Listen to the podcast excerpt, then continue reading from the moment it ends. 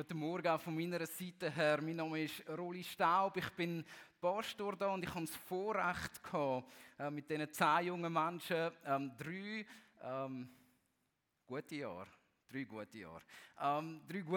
euch unterwegs zu sein. Und für mich ist es immer ein grossartiger Gottesdienst. Und ich habe mir die Jael ausgesucht, um ihr ein paar Fragen zu stellen. Also so, ich habe ja irgendwann den Frühling mal gefragt, hey, was soll denn das Thema sein von diesem Gottesdienst? Und da war so die Antwort gewesen, ja, unsere Zeit, unsere Generation. Und dann habe ich gemerkt, ich gehöre nicht mehr zu dieser Generation, also brauche ich jemanden, der zu dieser Generation gehört.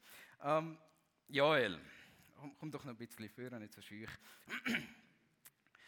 Du bist unter einem Haufen von Möglichkeiten liegen geblieben. Erlebst du das so in deinem Alltag? Also, vor allem jetzt im beruflichen Sinn hat es eine Zeit lang sehr stark so von allen Seiten geheißen, du musst wissen, was du machen willst, du musst wissen, was du werden willst. Und das nicht im Sinn von Träumen oder Sachen, die du mal erleben willst, sondern wirklich berufliche Karriere. Mittlerweile hat es sich wieder ein bisschen beruhigt. Aber es hat wirklich, also vor allem letztes Jahr, hat es eine Phase gegeben, du hast die Schule gesagt, schau, jetzt oder nie. Und von den Eltern meistens auch so, ja, du musst es jetzt wissen. Also es kommt schon recht der Druck, ja. Spannend. Was würdest du beschreiben, wenn du jetzt müsstest so Merkmal von deiner Generation beschreiben? Oder so, wie würdest du deine Generation beschreiben? Meine oder unsere Generation ist recht aufs Äußerliche konzentriert. Also das Innerliche spielt schon eine Rolle, aber das Äußerliche hat wie die Oberhand. Das ist etwas, was mir mega aufgefallen ist. Auch wo von all diesen YouTubern mittlerweile mega beeinflusst wird. Und auch sie ist mega modernisiert. Modernisiert, genau. Mit Handys, Laptop, Playstation, alles Mögliche. Und man liest nicht mehr das Buch, sondern man ist am Handy. Man redet nicht miteinander, man ist am Handy. Man ist ständig auf sozialen Medien. Und das ist etwas, ich weiß nicht, es nimmt einem wie ein. Mhm. Danke vielmals für die 2 guten Antworten, da machen wir etwas draus.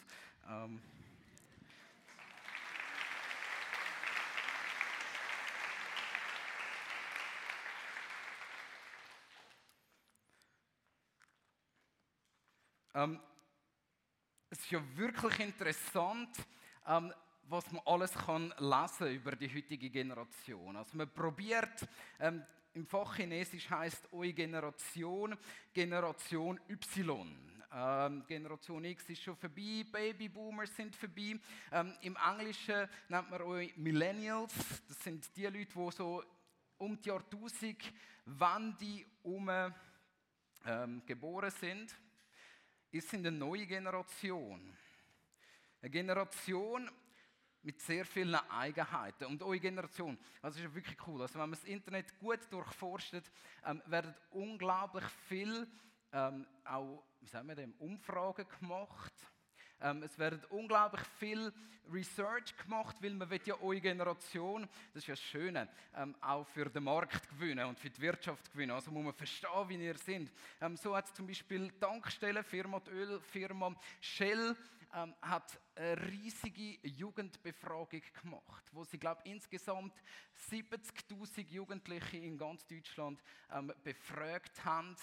Zu ihren Werten, zu ihrem Lebensumstand, um die Generation befragen. Es gibt zum Beispiel in der Schweiz jedes Jahr müssen alle Rekruten und dann per Zufall 3000 auserwählte junge Frauen pro Jahr müssen die Umfrage machen, um wieder zu verstehen, wie dick die nächste Generation. Und das ist ja ziemlich ergiebig. Also ich lese mal ein paar spannende Ergebnisse vor. Zum Beispiel 2/3 von eurer Generation geben an, dass sie ein Angstgefühl empfindet, wenn sie ihr Handy nicht findet. Also effektive Angst. Etwa 80% von allen ca. 18-jährigen Männern haben grosse Träume von Beruf, Familie und Sport und sehr ehrgeizige Träume. Und höchst spannend, dass sie sagen, aber ich bin nicht bereit, für den Traum viel zu tun. Also da ist auch die Gesellschaft verantwortlich, mir den Traum zu ermöglichen.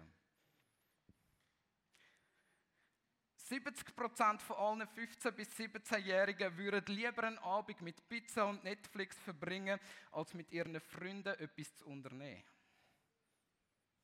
Also das sind wirklich Ergebnisse, die ich euch da vorlese, aus dieser Umfrage. Vielleicht denkt ihr ja anders, das kann gut möglich sein. Es hat noch nie eine Generation gegeben, wo ihre Freundschaften so über Likes auf sozialen Medien definiert. Also man ist mit denen befreundet, die einem mehr Likes gibt. Das würde natürlich niemand so ausdrücken, aber das kommt zwischen den Zeilen führen. Und trotzdem, dass man einander viele Likes gibt, hat es noch nie eine Generation gegeben, die sich selber als so einsam beschreibt.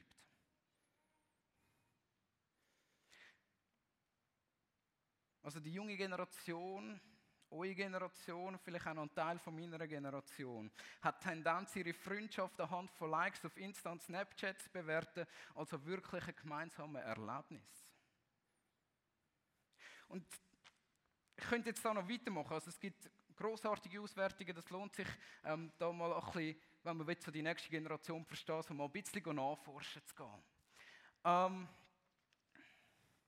Und nicht umsonst werdet ihr so umgangssprachlich, das würde ich noch nicht, natürlich nie sagen, bezeichnet man euch auch als Mimi-Generation. Als die Generation, die eher ein bisschen am Jämmerle ist, die eigentlich nicht so zufrieden ist mit vielem.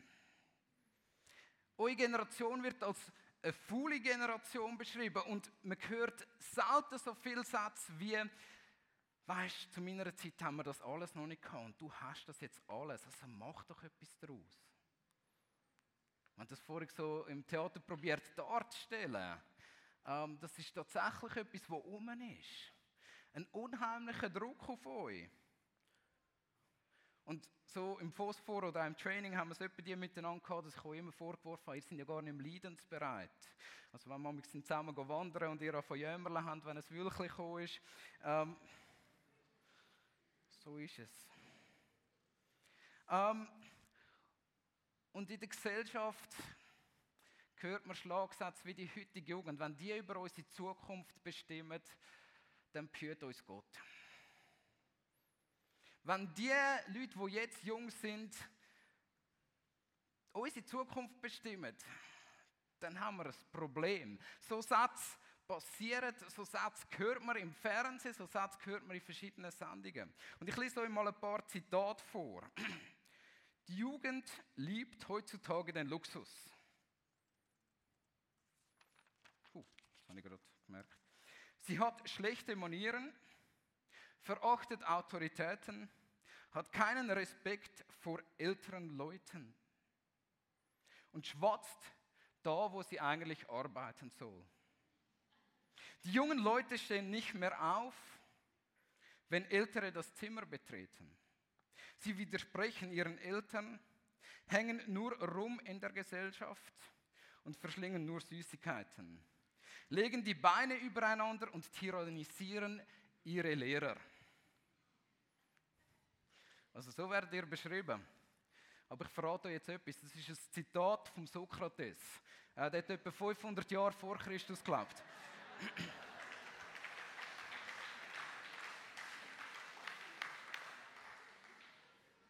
Kein Wunder, sein Lehrer, der Aristoteles, hat die Jugend folgendermaßen beschrieben, wo übrigens der Sokrates ja dort mal auch dazu gehört hat. Ich habe überhaupt keine Hoffnung mehr in die Zukunft unseres Landes. Wenn einmal unsere Jugend die Männer von morgen stellt, unsere Jugend ist unerträglich, unverantwortlich und entsetzlich anzusehen. Also der Aristoteles, die grosse griechische Lehrer. Wir gehen noch mal ein paar 1500 Jahre mehr zurück. Also man hat eine Keilschrift gefunden, ca. 2000 Jahre vor Christus, mit folgendem Inhalt. Also den Leuten ist das dort mal schon das Bedürfnis gegeben. Das heisst, unsere Jugend ist heruntergekommen und zuchtlos. Die jungen Leute hören nicht mehr auf ihre Eltern. Das Ende der Welt ist neu.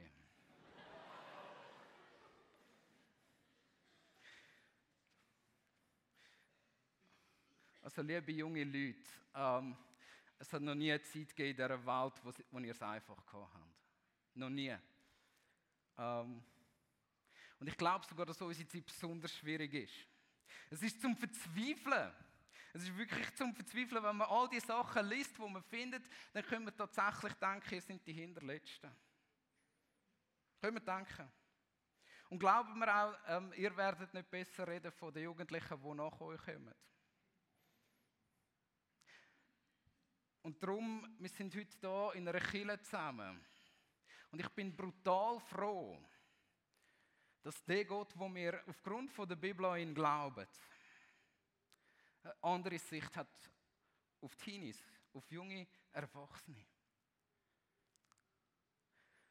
Und das ist so spannend, wenn wir die Bibel aufmerksam durchlassen und ein bisschen Hintergrundinformationen suchen, dann merken wir etwas, dass Gott seine Geschichte ganz oft mit blutjungen Leuten schreibt. Und ich habe eine Auswahl getroffen von 3 total wichtigen Personen, die als Teenies die Welt, wo sie drin gelebt haben, nicht nur so ihre Familie, sondern die Welt, wo sie drin gelebt haben, verändert haben. Da ist zum Beispiel die sogenannte Esther. Ein ganzes Buch in der Bibel ist nach ihr gewidmet. Wir wissen von ihr nicht so viel zu der ganzen Anfangszeit. So, wir wissen, dass sie keine Eltern mehr hatte. Also sie war schon ein Waisenkind. Sie ist bei ihrem Onkel aufgewachsen und sie war eine Asylantin. Weil sie hat im dortmaligen Persien gelebt. Am Hof, nicht am Hof, das stimmt nicht, aber in der Stadt vom persischen König. Und sie ist in einem fremden Land aufgewachsen. Und vermutlich im Alter, das schätze ich jetzt mal so zwischen 14 und 18, und wird durch eine Misswahl Königin vom grössten, nur erdenklichen Reich dieser Welt. Sie wird vom König zur Frau genommen, weil sie offensichtlich die Schönste war und auch noch etwas auf dem Kasten hatte. Und so etwas hat können bewegen. Und in dieser Zeit, in diesem riesigen Reich,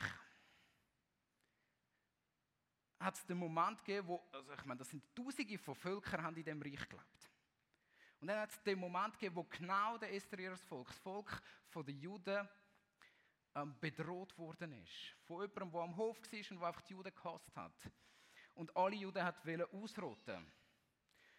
Und Esther hat aufgrund von ihrer Überzeugung und gewusst hat, dass sie durch Gott mit ihrem Volk verbunden ist, hat sie Gefahr auf sich genommen und hat sich unter Lebensgefahr zum König begeben und bittet darum. Hat sich selber geoutet, dass sie eine Jüdin ist. Und dann hätte sie nämlich auch müssen sterben, laut dem Gesetz, das veröffentlicht worden ist. Und hat unter Lebensgefahr sich für die Leute eingesetzt, die zu ihrem Volk gehören. Also die Geschichte von der Esther ist eine Geschichte von jemandem, der wahrscheinlich, ich schaue jetzt mal Damen an, die wahrscheinlich alt war wie er. Und vielleicht noch ein bisschen älter geworden ist, als sie dann Königin war. Aber sie ist eingestanden für die Menschen um sie herum. Und das trotzdem, dass sie noch jung war. Trotzdem, dass es für sie gefährlich hat können werden. Also eine Geschichte, die Gott mit der Esther schreibt, eine Geschichte von einer jungen Frau, die ein ganzes Volk rettet. Also mehrere 10'000 Leute sind gerettet worden aufgrund von ihrem Einstehen. Zweite Geschichte, ein junger Mann. Der junge Mann ist in Israel gross geworden, mindestens von Kind zu Teenager gross geworden. Und als er etwa im Alter war von jungen Herren, sind Babylonier eingefallen in Israel. Haben alles platt gemacht, was dort war, und haben alle Leute mitgenommen, nach Babylon als Sklaven abgeführt. Und der Daniel, der junge Mann, der ist vermutlich in einer reichen Familie aufgewachsen. Vermutlich in einer Familie, wo er einen Haufen Möglichkeiten hatte. Und der Daniel ist auf Babylon gekommen und am babylonischen Hof hat es geheißen, holt alle reichen Leute, die schon ein bisschen Schulbildung haben, wir wollen sie nutzen für unser Reich. Der Daniel ist genommen worden hat zu diesen jungen Leuten gehört, zu der Elite der Welt. Und die Elite der Welt hat einen Speisplan bekommen. Dass sie gut essen, dass sie gesunde Sachen essen, dass sie vor allem viel Fleisch essen, dass sie richtig starke und wirklich wichtige Leute werden für das Reich. Und der Daniel, ich nehme an, dass er irgendwo zwischen 13 und 15 war. Also wenn man sieht, wie lang sein Leben war, dann kann er dort noch nicht alt gewesen sein. Und er steht auf und sagt, mein Glaube, mein Gott hat mir gesagt, dass es nicht okay ist, dass ich Fleisch esse, wo fremden Götzen geopfert worden ist und jetzt zum Verzehr da ist. Ich kann das Fleisch nicht essen. Also ich muss das schon vorlesen. Also wirklich eine grossartige Geschichte, wenn ihr das sagt. Das heißt auch über den Daniel. Und Daniel war entschlossen, sich nicht unrein zu machen mit der Speise des Königs und mit dem Wein, den dieser trank. Und so erbat er sich vom Obersten der Eunuchen, sich nicht unrein machen zu müssen. Also der Daniel sagt, am mächtigsten Hof der Welt, sagt er, ich tue mich nicht euch unterordnen, sondern ich ordne mich meinem Gott unter, wo mir gesagt hat, diese Sachen darf ich nicht essen. Ein Teenager steht für seine Werte auf und wird durch das verdient er sich Respekt am Hof, weil die Leute, der Oberste von den Eunuchen, der Oberste von den Dienern, hat nachher Daniel tatsächlich nur Gemüse und Wasser gegeben. Also man würde sagen, gesunde vegetarische Ernährung, wissen wir alle, dass das heute gut ist. Und er und seine Freunde sind plötzlich stärker und besser aussehend gewesen als alle anderen. Also das ist doch auch schön, gerade wenn eure Generation oberflächlich ist. Wenn man für Wert von Gott einsteht, dann kann es auch sein, dass man wirklich nachher besser aussieht. Aber das ist nicht der Grundgedanke. Der Daniel ist aufgestanden als junger Mann und hat gesagt, ich muss Gott mehr gehorchen als dem König von Babylon. Und darum ist sich das nicht, selbst wenn er mich jetzt rausrührt, selbst wenn ich irgendwo muss, ganz ein schlechtes Sklave werden. Wir haben eine dritte Geschichte und ich habe bewusst nochmal eine Frau genommen, weil Gott hat irgendwie ganz oft, nimmt er einfach auch junge Teenager, Frauen, um die Welt zu verändern. Und so lesen wir im Neuen Testament von einer jungen Frau, ich vermute, sie war zu dieser Zeit nicht 30 gewesen, sie hat ihre Karriere schon hinter sich gehabt, wäre bereit gewesen, zum Kind zu bekommen, sondern eher umgekehrt. Ich nehme an, dass sie zu dieser Zeit etwa 15 war. Eine junge Frau, so lassen wir es in der Bibel, im Lukas 2, plötzlich kommt ein Engel in ihr Zuhause. Und ich weiß nicht, was sie gerade am Machen war, aber wenn so ein Engel in mein Zuhause kommt, dann verschrickt man so. Und der Engel hat tatsächlich die Frechheit, zu sagen, Maria, du wirst schwanger werden und einen Sohn gebären. Und sein Name soll Jesus heißen. Und dann, der Sohn, den du wirst auf die Welt bringen, der wird die Welt verändern wie niemand anders. Er wird Sohn vom Höchsten genannt. Und der Herr wird ihm den Thron von seinem Vater David geben. Er wird König sein in alle Ewigkeit. Und Maria, wenn sie ein Teenie von heute gewesen wäre, hätte sie vermutlich ihr Smartphone vorgenommen und gesagt, oh, mein Terminkalender ist voll und heute Abend möchte ich lieber mir einen gemütlichen Abend machen, schwanger werden und mir den ganzen Stress von gesellschaftlicher Verachtung zutun. Da komme ich zu viele Dislikes über auf meinem Profil. Ich habe keine Lust drauf.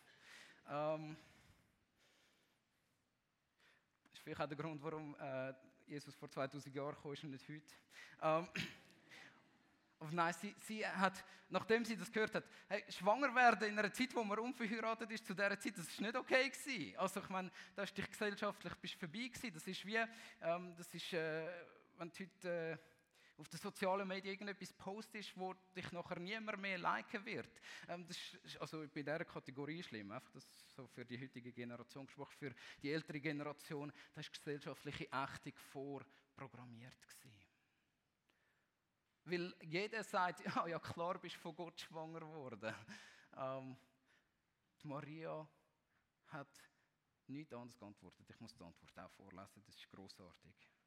Frau in jungem Alter, sehr jungem Alter, antwortet, nachdem sie gehört, dass sie ihre ganze gesellschaftliche Stand aufgeben kann.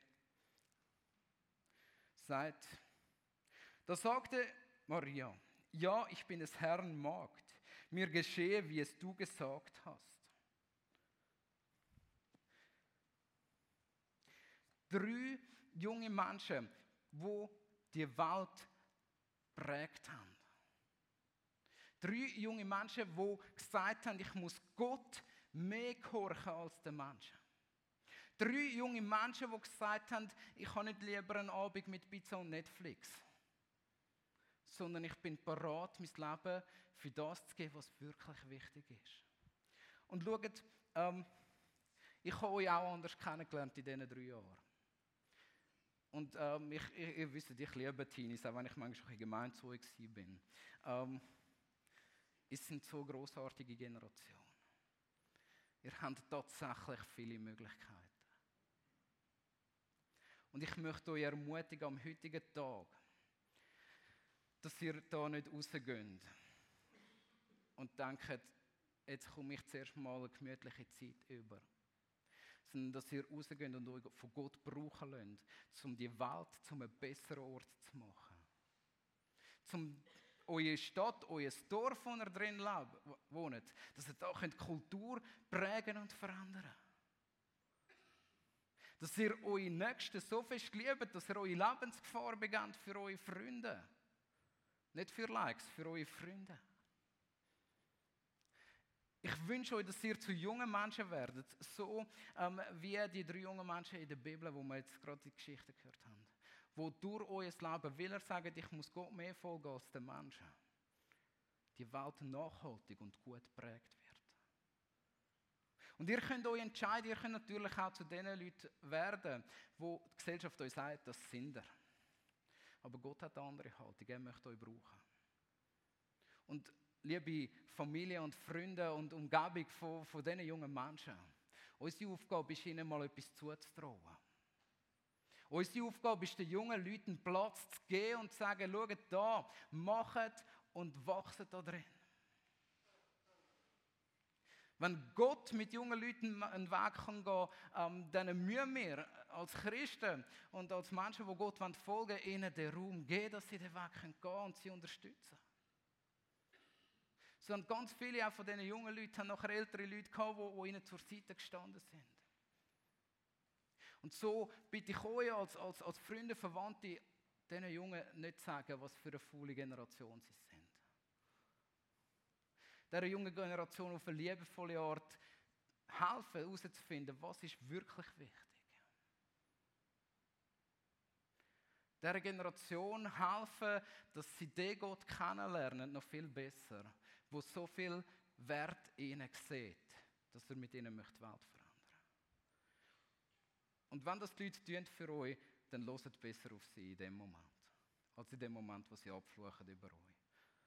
Und das ist das, was ich euch heute mitgebe. Lasst euch brauchen von Gott. Ihr seid eine coole Generation, ihr seid eine coole Truppe. Ich glaube, dass durch euch viel bewegt kann werden. Hört auf Gottes Stimme am heutigen Tag. Ich bete. Grosser Gott, wir danken dir und wir loben dich über diesen Tag, wo wir die 10 jungen Leute dürfen in deine Obhut geben dürfen. Danke, dass du es gut meinst mit ihnen und dass du sie lieb hast und ihr Potenzial siehst. Jesus, hilf, dass sie das finden und sehen in ihrem Leben. Jesus, hilf uns als mittelalterliche und auch ältere Generation, die junge Generation zu schätzen zu lernen, weil du sie schätzt. Danke Gott, dürfen wir auf dich hören und schauen an diesem Tag. Und uns wirklich das ins Herz schreiben lassen. Amen.